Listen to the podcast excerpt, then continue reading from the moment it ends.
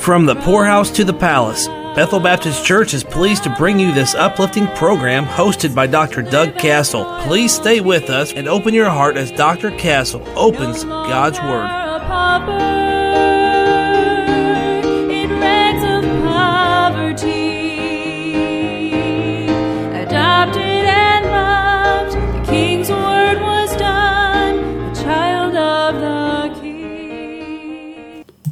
Today we return to our study of the word uh, adoption, the, the predestined, the predetermined goal, the destiny. God elected before the foundation of the world a destination for his children.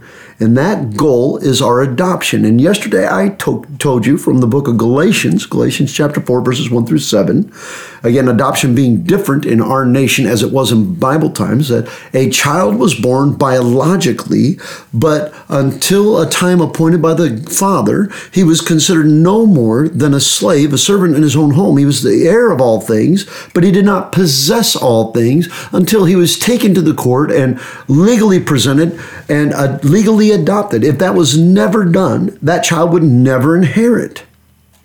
And so we do not, we are joint heirs with Christ, but we have not yet, we don't yet possess all things. I don't have, I, I am not yet living in a glorified state, a body fashioned like unto his. I'm not yet living in, in heaven in the streets of gold uh, and, and the, the New Jerusalem. That, that is my destiny. It's coming. God's appointed a day, but that we, we're not there yet. Now, now in Romans chapter 8, I want you to notice in Romans chapter 8, verse number 15, it says, For ye have not received the spirit of bondage again to fear, but ye have received the spirit, capital S, speaking of the Holy Spirit, of adoption, whereby we cry, Abba, Father. The Holy Spirit is the spirit of adoption. Paul says that we have received him. If you are saved, the Holy Spirit abides in you forever. That's John 14. If you do not have the Holy Spirit, you're not saved. The Holy Spirit does not come uh, after salvation through some experience. He comes uh, the moment we're saved. Now, let's read verses 16 and 17. The Spirit big S, itself beareth witness with our spirit, little spirit, that we are the children of God. And if children, then heirs, heirs of God, and joint heirs with Christ, if so be that we suffer with him. That's the present tense, that we may be also glorified together. That's the future tense. That's our destiny. That's our predestination, what God has determined. We are the children of God, but we do not have all of our inheritance. Uh, for the earnest uh, for, and then he, let's just read on here. Verse 18 For I reckon that the sufferings of this present time are not worthy to be compared with the glory that shall be revealed in us. For the earnest expectation of the creature, we're expecting our inheritance, waiteth for the manifestation of the sons of God, those who are uh, born again. For the creature was made subject to vanity, not willingly, but by reason of him who has subjected the same in hope.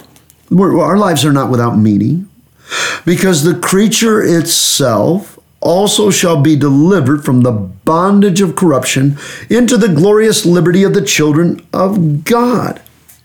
We have not been, you know what we have not been delivered from yet? This flesh. One day we shall have a body that is fashioned like unto his, a glorious body, a glorified body. That is part of our adoption, our, dest- uh, our predestination. But we don't have that yet. We shall be delivered, but we're not yet. This flesh is still here. The Holy Spirit is the earnest of our inheritance. He is the down payment, the guarantee that one day we shall be given our future rights and privileges. This is Ephesians chapter 1, verses 13 and 14, in whom ye also trusted, after that ye heard the word of truth. We trusted Jesus. The gospel of your salvation, in whom also after that ye believed, ye were sealed with that Holy Spirit a promise, which is the earnest of our inheritance until the redemption of the purchased possession unto the praise of his glory. Look, there is something ahead of us that we do not yet have. One day this flesh will be destroyed. One day we'll have a glorified body.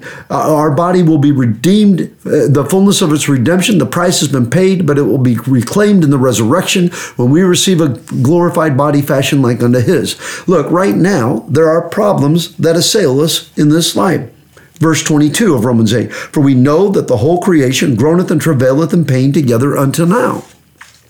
There are natural diseases. Verse 23 Not only they, but ourselves also, which have the first fruits of the Spirit. Even we ourselves groan within ourselves, waiting for the adoption to wit, the redemption of our body. Why, why do we groan? Well, because the old gray mare just ain't what she used to be, is it? Look, life after 40 is different than anything before 40.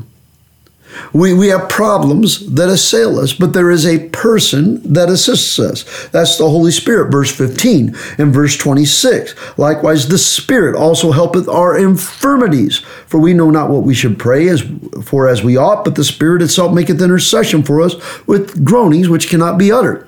And there is a prospect that awaits us. Verse 23. And not only they, but ourselves also, which have the first fruits of the Spirit, the that earnest, that inheritance even we ourselves groan within ourselves, waiting for the, the, the, uh, the adoption to wit the redemption of the body. If we had it, we wouldn't be waiting for it. There is a future aspect of our adoption. We are born into the family of God, but are, again, we are waiting for our full legal rights and privileges that come to us um, with uh, regeneration. The word to wit means that is. We have spiritual redemption. That's Ephesians 1 7. In whom we have redemption through his blood, the forgiveness of sins according to the riches of our, his grace. That's our spirit. But our body's not yet been redeemed. That's our adoption. Our spirit has been redeemed, but our body has not. I, I have watched many of God's choice people pass away very sweetly. It is God's last act of love for a groaning body that's waiting. Now, uh, verse 28 in Romans chapter 8, and we know that all things work together toward good or for good to them that love God, to them who are the called according to his purposes. All things, creation is groaning, bodies are groaning, of the flesh, they're working towards something good. They are working towards God's good, God's purpose. What is that purpose? That every time that God makes a choice, Ephesians 1 4, he, he does so with a purpose, uh, Ephesians 1 5, election and predestination.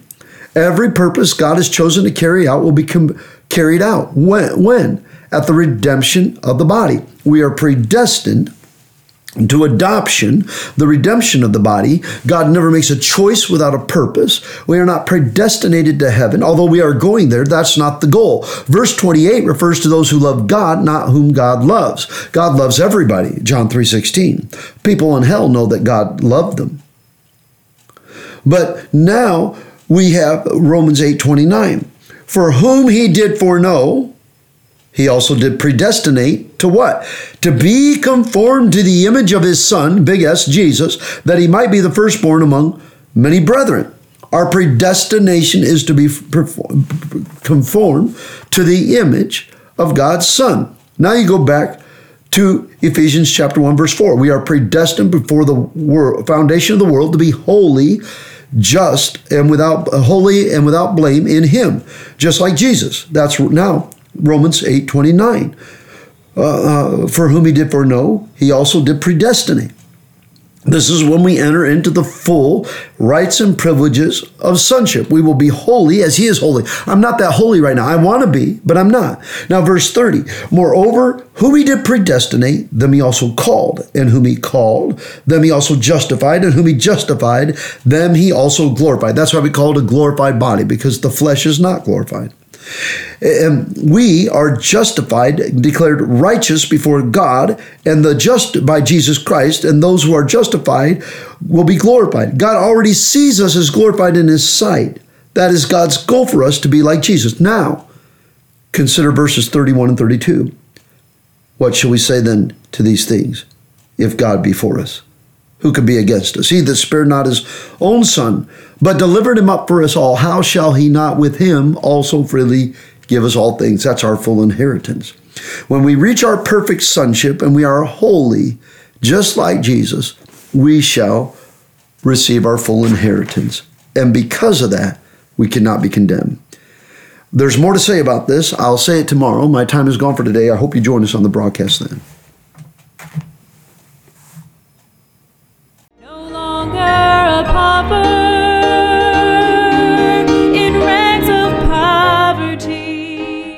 You've been enjoying the program From the Poorhouse to the Palace. Find Pastor Castle's Bible commentaries and other resources when you visit the website bbclinton.com. Archive broadcasts of this radio program are available at wytjradio.com. Listen to the latest broadcast wherever you are, or catch up on what you missed whenever you want by subscribing to the podcast on Spotify, Apple Podcast, or Google Podcast. Just search From the Poorhouse to the Palace.